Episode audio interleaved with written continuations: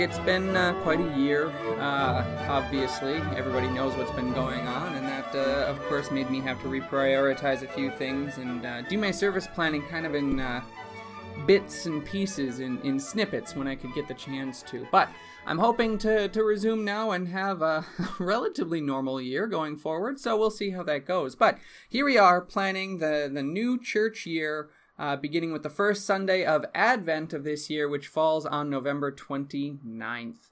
Uh, now, if you remember from uh, the previous season, uh, Advent, be- where Advent begins, depends on the proximity of Sundays to St. Andrew's Day.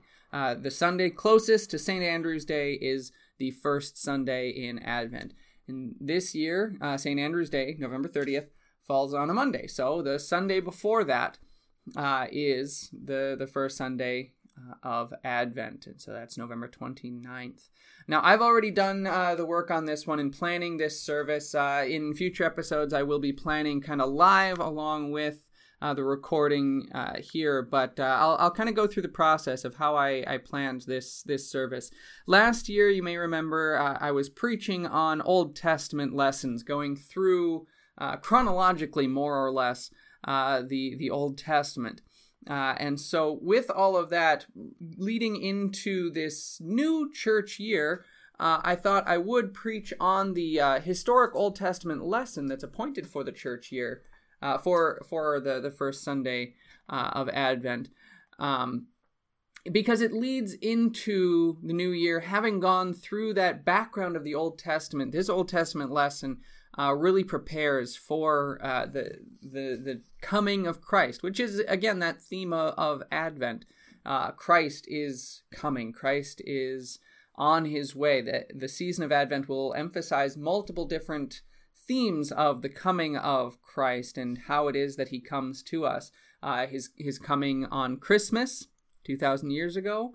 His coming now in word and sacrament, and his coming on the last day, his second coming, when he will uh, take us home with him. And so, with all of that in mind, we anticipate that as Christians. We're looking forward to the coming of Christ, and it is such a blessing to be able to anticipate that and look forward to it. Uh, so, the Old Testament lesson for the first Sunday in Advent from the Historic Lectionary is Jeremiah 33, verses 14 through 18. Listen, the days are coming, declares the Lord, when I will fulfill the good promises that I have spoken to the house of Israel and concerning the house of Judah. In those days and at that time I will cause a righteous branch to grow up from David's line. He will establish justice and righteousness on earth. In those days Judah will be saved and Jerusalem will dwell securely. This is what she will be called, the Lord our righteousness.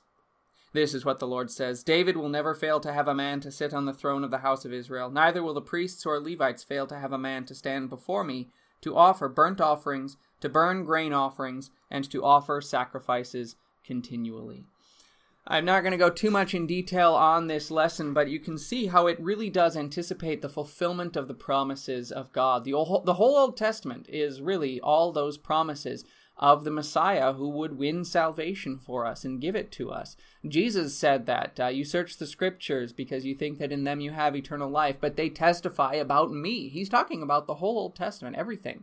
The law, the prophets, and the writings, all of it is about Jesus. They're all the promises of the Messiah. And so these good promises are in the uh, original Hebrew. It's the, the good words uh, that God has spoken. He's going to bring to pass uh, what he spoke. The, the, the, the, words that he spoke are going to occur uh, for us. And so we're, we're transitioning, is, is how I'm kind of thinking about this with this Advent uh, beginning to the new church here, transitioning from looking at that whole Old Testament into looking at the, the fulfillment uh, of it. That now that's not to say I'm going to preach on the gospel for the rest of the, the coming year. I and I may I haven't figured out a perfect theme necessarily, but uh, usually when I when I'm not going through a specific lectionary like that Old Testament lectionary I did last year, uh, I like to preach on the text that I have the most questions about that uh, that I feel is most challenging. Because if it's challenging to me, I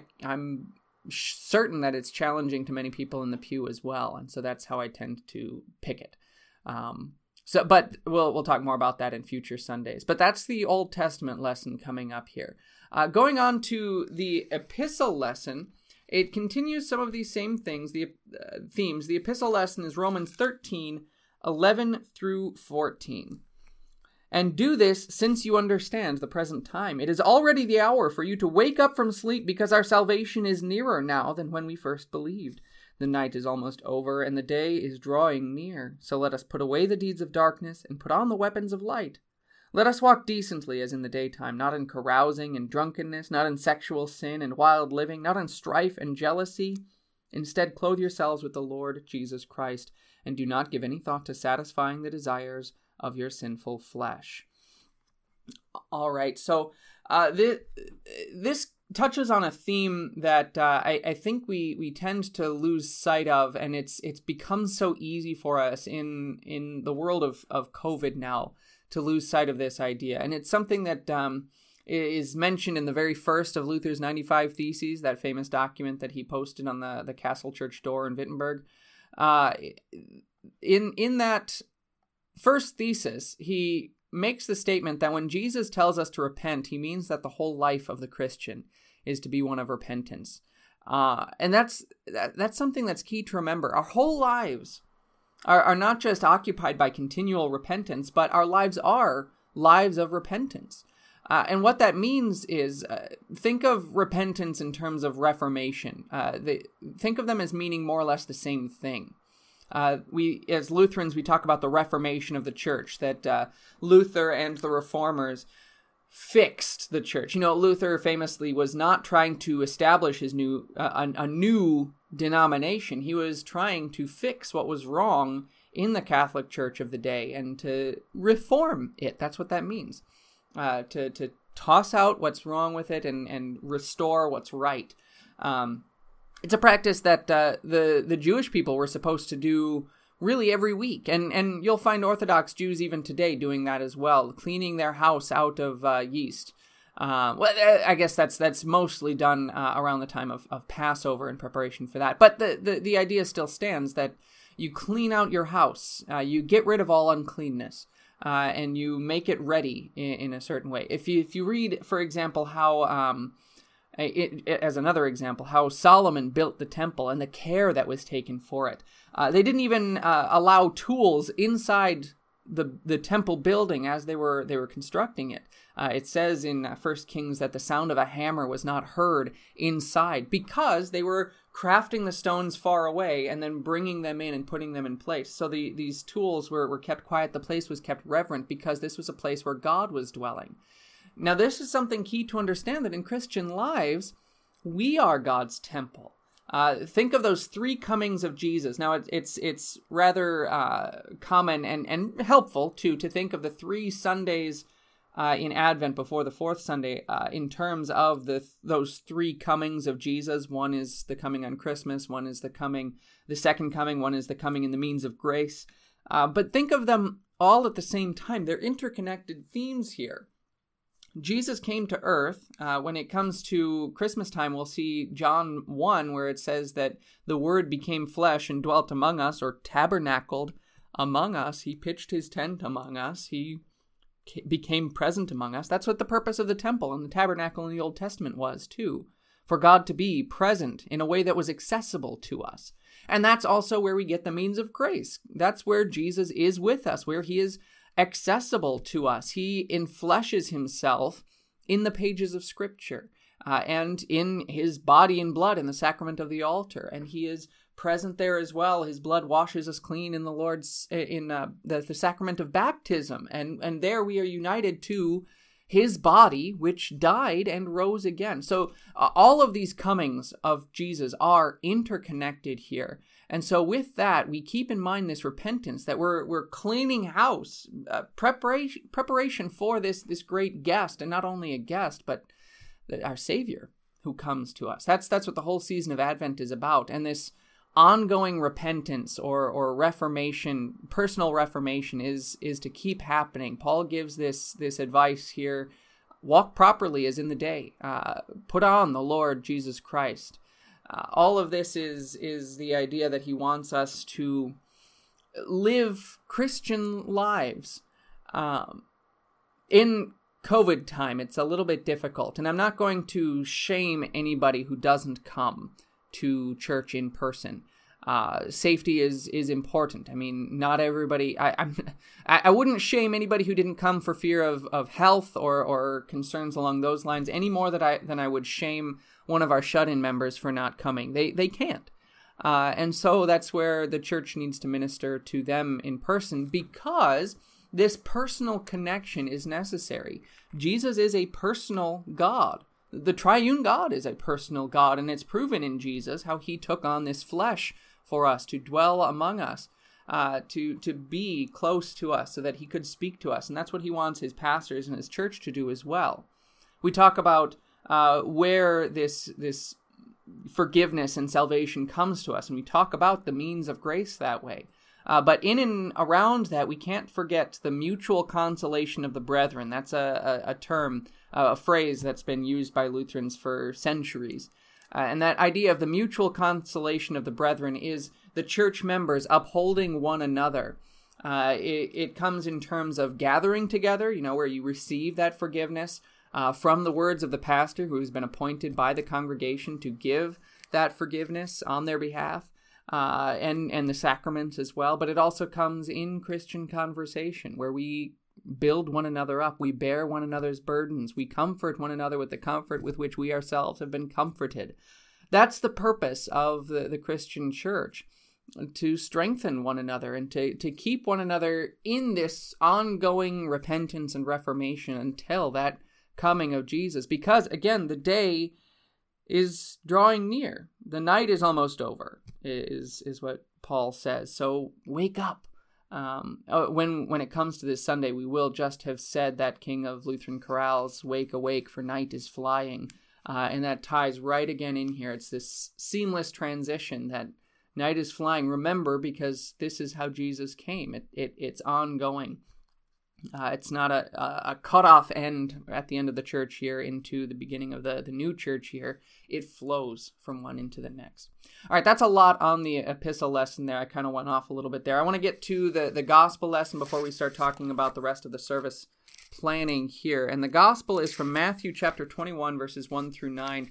And I've talked about this before that this is one of the few lessons that gets repeated during the year. Uh, and this one, plus two extra verses, uh, gets repeated on Palm Sunday. So it'll sound very familiar uh, with uh, that Palm Sunday account. So Matthew 21, 1 through 9.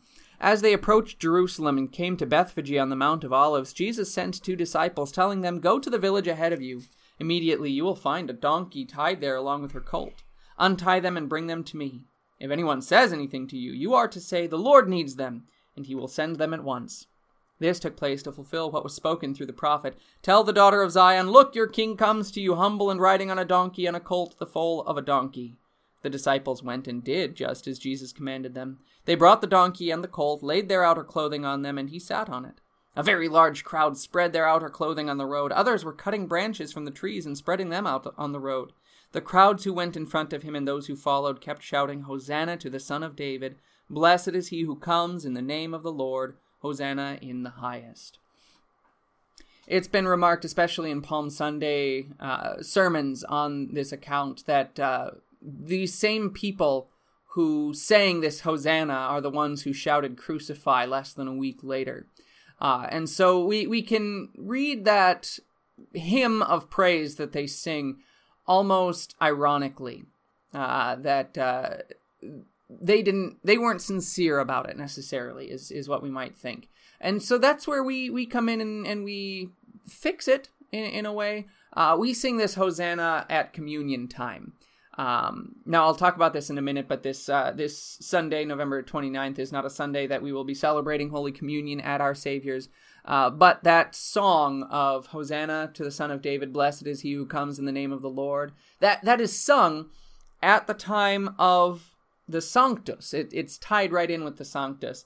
Uh, and it's a recognition that here is God coming to us. Once again, see that connection. Uh, the means of grace, Jesus coming in the flesh, and Jesus' second coming. We, we praise him as he comes.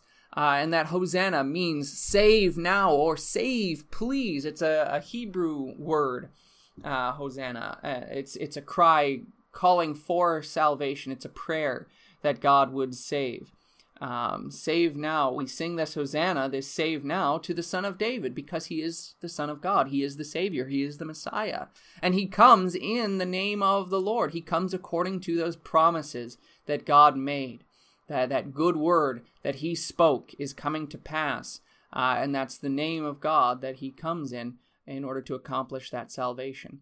Uh, and that coming on a donkey, on the colt, the foal of a donkey. That's that's a, this interesting combination of um, humility and exaltation. It's humility because he comes, this king of heaven and earth is sitting on a donkey. And it says that in that, uh, that quotation from Zechariah that um, he comes lowly, humble, riding on a donkey. He's humbled himself. Uh, Philippians 2 says, uh, although he was by uh, in the form of God, he did not count equality with God a thing to be grasped, but he made himself nothing, taking the form of a servant.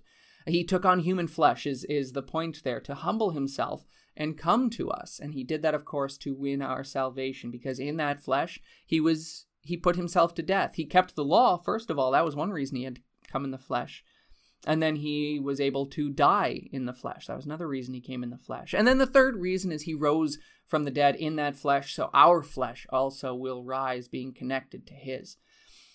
So, with all that in, in mind here, think also of this connection to exaltation, because when Solomon was appointed king by David, there was a little bit of a, a, contest over the throne as David was dying, but he made it very clear no, Solomon is the one who will succeed me. He had him ride on his own donkey. And that was the symbol that Solomon rode on the donkey of David. And so these people singing the Son of David, Hosanna to the Son of David, Jesus is the fulfillment of Solomon. Uh, Solomon who, who had wisdom, Solomon who is the son of David, Solomon who built the temple so that God would be permanently among his people. Think of that connection in terms of who Jesus is. He is the, the fulfillment uh, of that.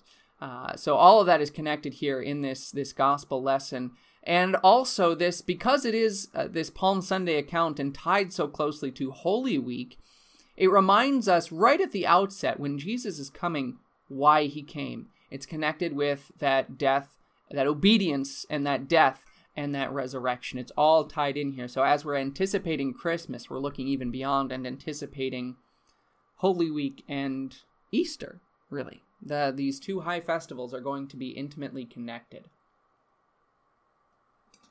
All right, so that's the the lessons here.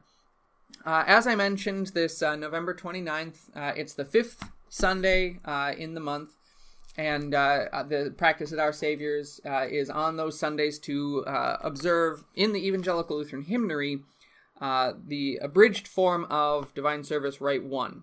Abridged meaning that after the prayer of the church, it skips to the um, the close of the service rather than going to the, the service of Holy Communion. It goes straight to um, uh, giving thanks and um, uh, the, the, collect uh, and the benediction. So it's it's abbreviated uh, or, or abridged, um, which means again we won't have Holy Communion that that Sunday. So that affects some of the service planning here. Um, I'll go through just uh, from beginning to end how, how this service is going to be constructed in terms of the, the hymns and psalms and things. Uh, and what's different uh, about this in the, the season of, of Advent. So, after the opening prayer, the first hymn that we're going to sing, and I'm going to spend a little time talking about this one, uh, is hymn 90. We're, we're going to sing. It's got seven verses in the in the hymnary, so we're going to split that over over two bits in the service. Uh, it's we're going to sing the first four verses here at the opening as the entrance hymn, and then we're going to sing the last three verses, verses five through seven, as the chief hymn when that segment comes. I do want to, as I said, talk about this hymn a little bit. Hymn 90 is uh, the first line, Savior of the Nations, come. Uh, it's attributed to Ambrose of Milan, it, and it's pretty well attested that way. Uh, that Ambrose wrote this. Ambrose being uh, one of the the men um, in the 300s. Uh, he was kind of the sponsor and friend uh, of um, Athanasius. Um, or not Athanasius, I'm sorry, Augustine, um, who was a, a powerful um, confessor of the faith, and uh, Ambrose himself was as well. Ambrose was a great hymn writer, uh, wrote many, many wonderful pieces. But uh, of course, he wrote in Latin, uh, and so the first line of this in Latin is um, I'm going to pronounce it in, in classic Latin, but uh, Veni Redemptor Gentium. Um, so come, Redemptor, Savior, Gentium of the nations, the Gentiles. Um, so it's it's a prayer for him to to come. And and you can think of that in terms it's very similar to that Hosanna. Save now. Uh, we're we're calling for that Savior to come. Now, I, I, mentioned that this has seven verses here. This comes from the German version that was uh, uh, translated and written by Martin Luther. It is very, very close to the, the Latin original. But one thing that's different uh, is the original third verse is missing in in our uh, our hymnary. Um, so there were originally eight verses. Now that third verse, um, I'm going to read you a translation of this. It's it comes in a different meter. Um, it's translated by J.M. Neale. Um, but this uh, this third verse, so so Savior of the nations come, uh, Savior of the nations come. Okay, uh, and it's it's calling for um, the Virgin Son to come and and live with us, and then we marvel at the birth. Uh, Marvel now, O heaven and earth, that the Lord chose such a birth, looking at that uh, humility once again. Um, it, it, emphasizes that uh, the, the Son of God came by God's power. He was um, begotten of the Father. Think about this time with Ambrose and Augustine that they were fighting with the Arian heresy, which taught that uh, Jesus, the Son of God, was the first creature of God, not equal to God, but uh, subject to Him.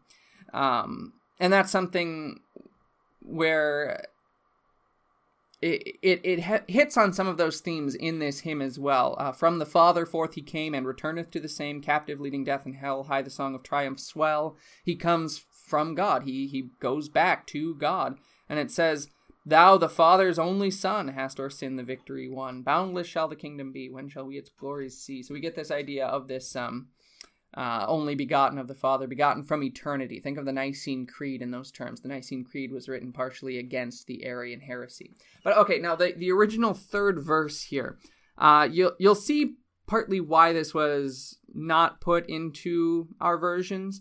Um, I'm not going to go into the Latin either, but in the Latin, it's even a little more um, I guess uh, objectionable. Not not objectionable, but it, it could be offensive in some ways. You'll see what I mean. Uh, so the original verse 3 in English translation by J.M. Neale, the virgin womb that burden gained, with virgin honor all unstained. The banners there of virtue glow, God in his temple dwells below.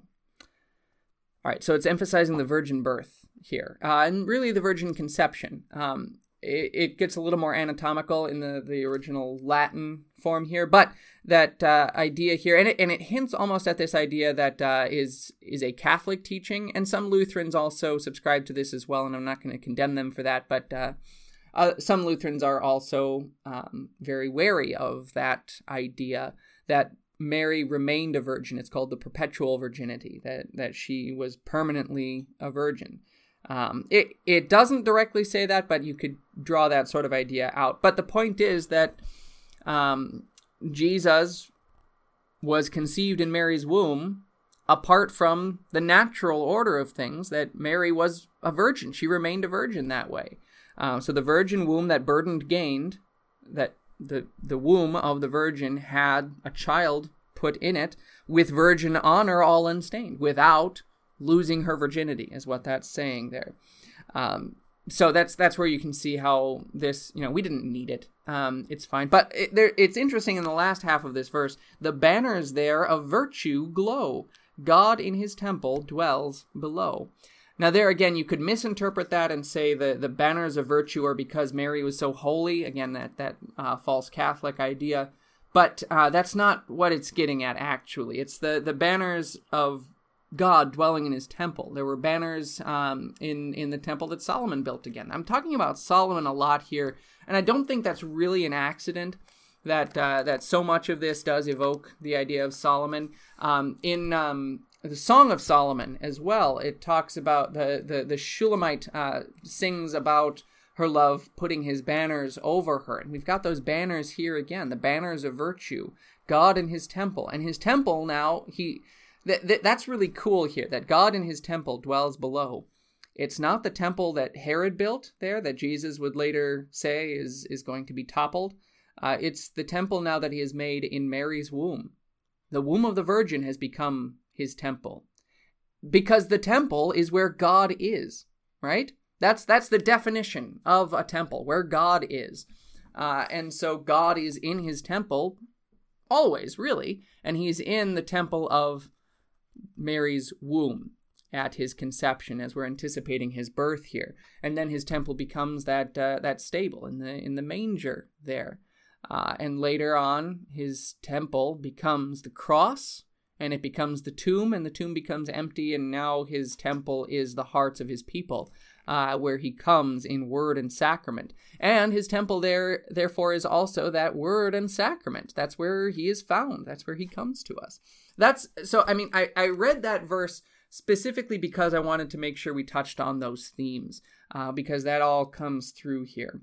Um, but that that hymn, uh, "Savior of the Nations Come," uh, it's it's a great hymn. Uh, historically, it was when Luther first wrote it, uh, really used at Christmas. It was a Christmas hymn.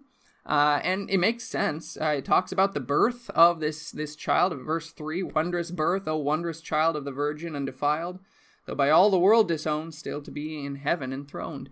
Um, so he's this humble Christmas birth, and it's a wondrous birth, is what it's all about. But it also was used partially as an Advent hymn, and it increasingly became uh, an Advent hymn uh, through the centuries after Luther translated it uh, into German.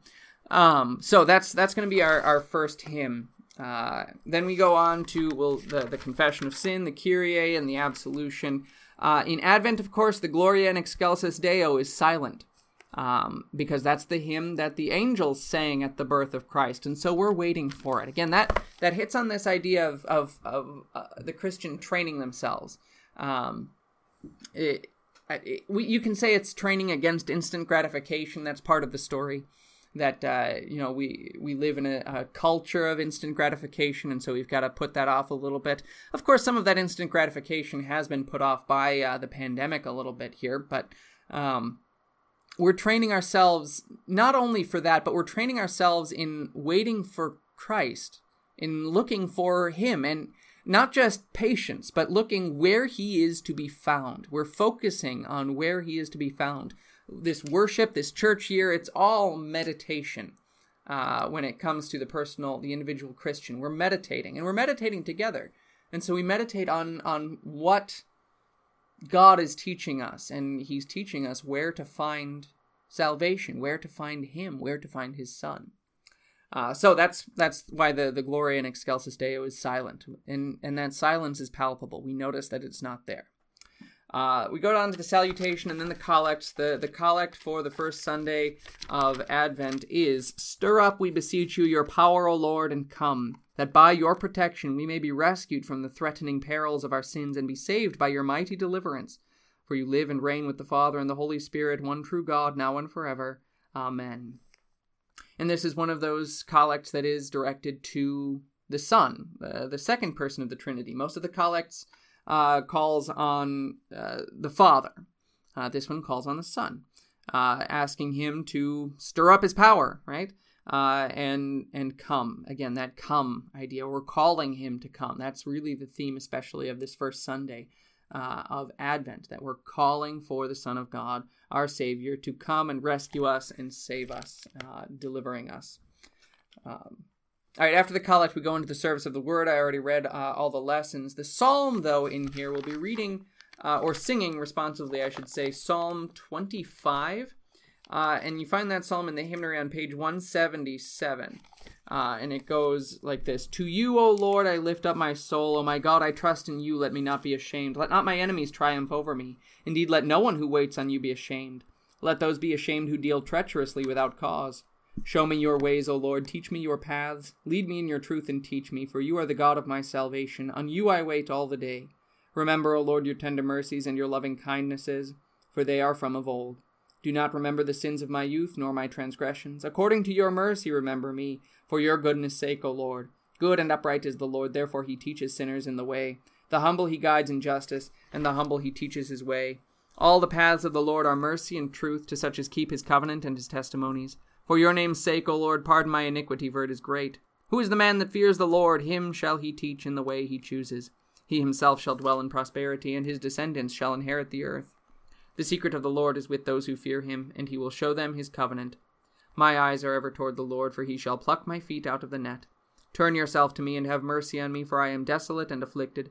The troubles of my heart have enlarged. Bring me out of my distresses. Look upon my affliction and my pain, and forgive all my sins.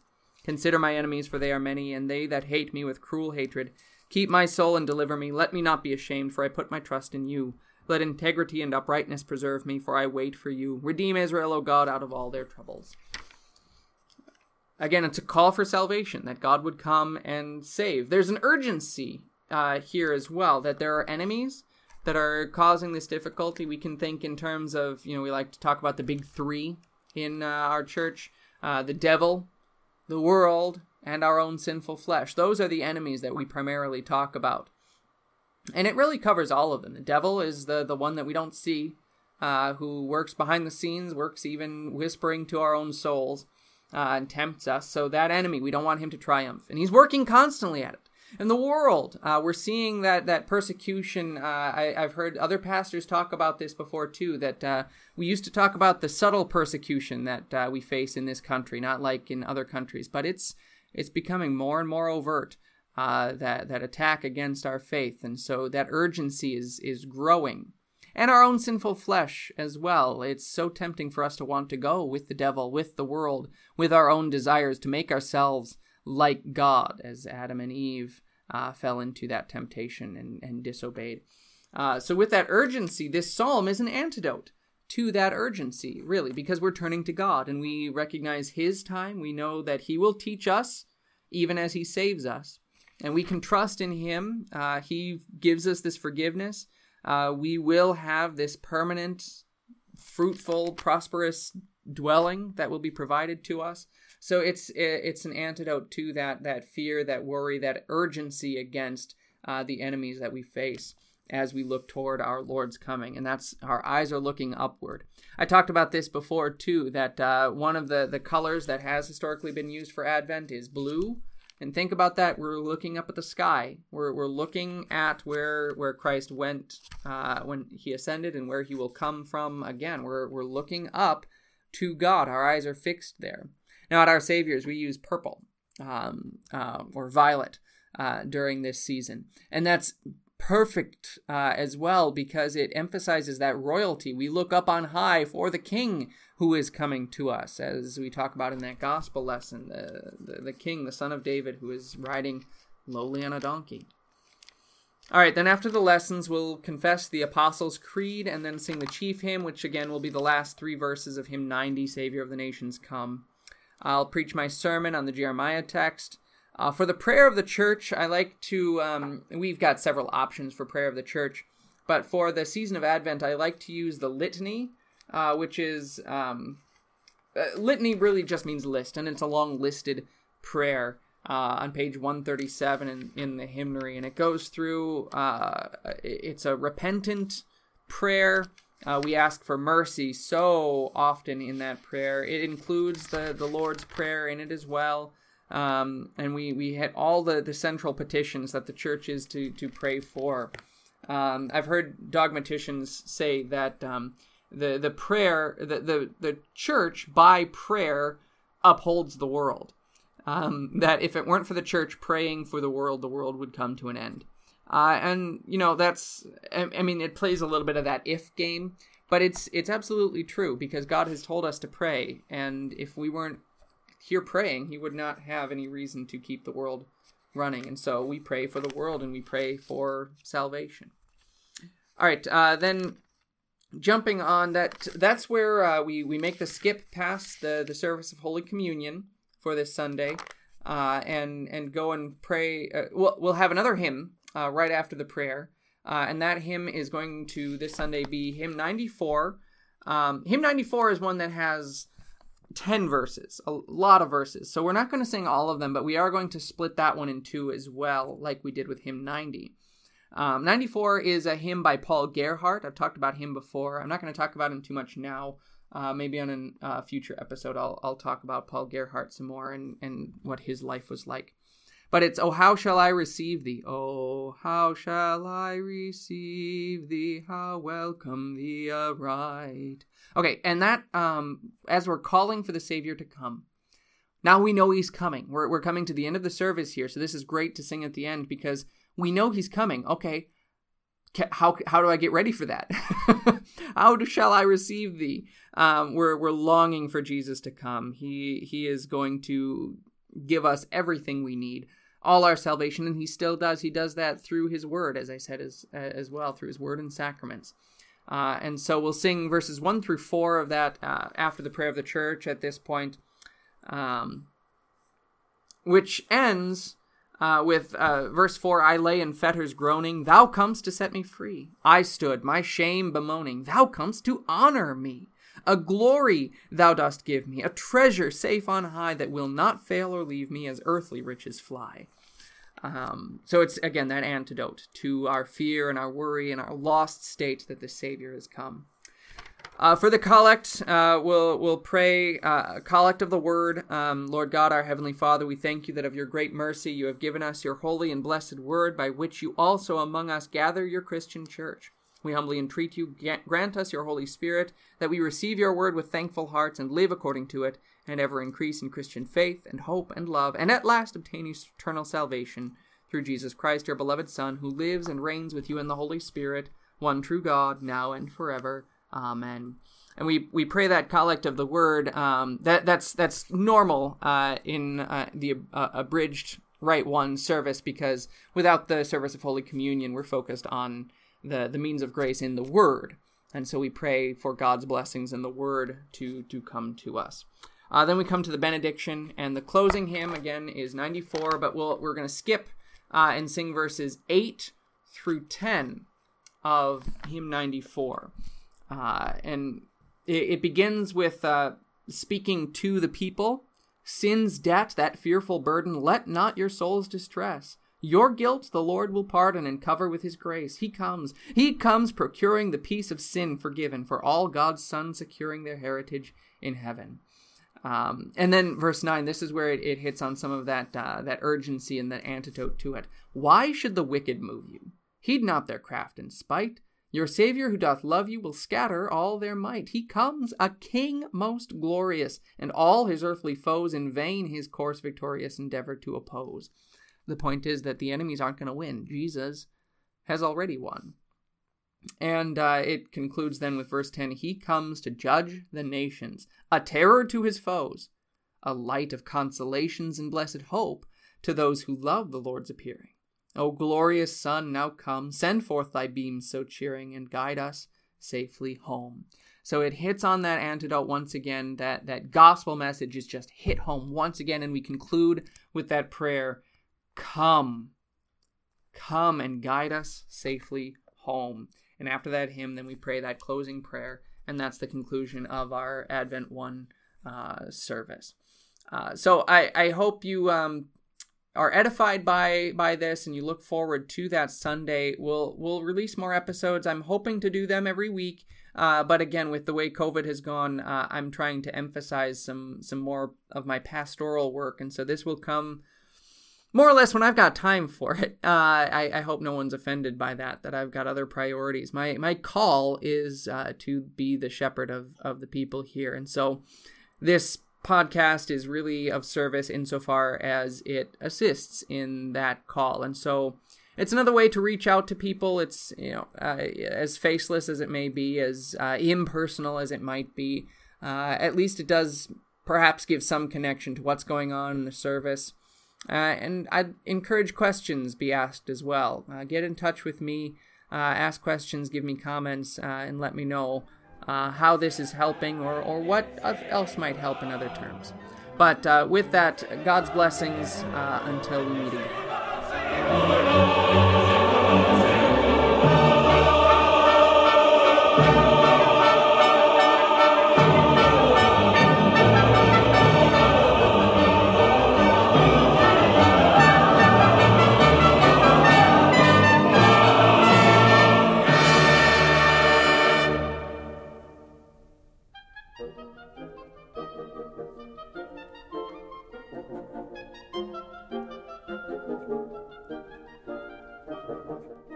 Obscurantism and obfuscation.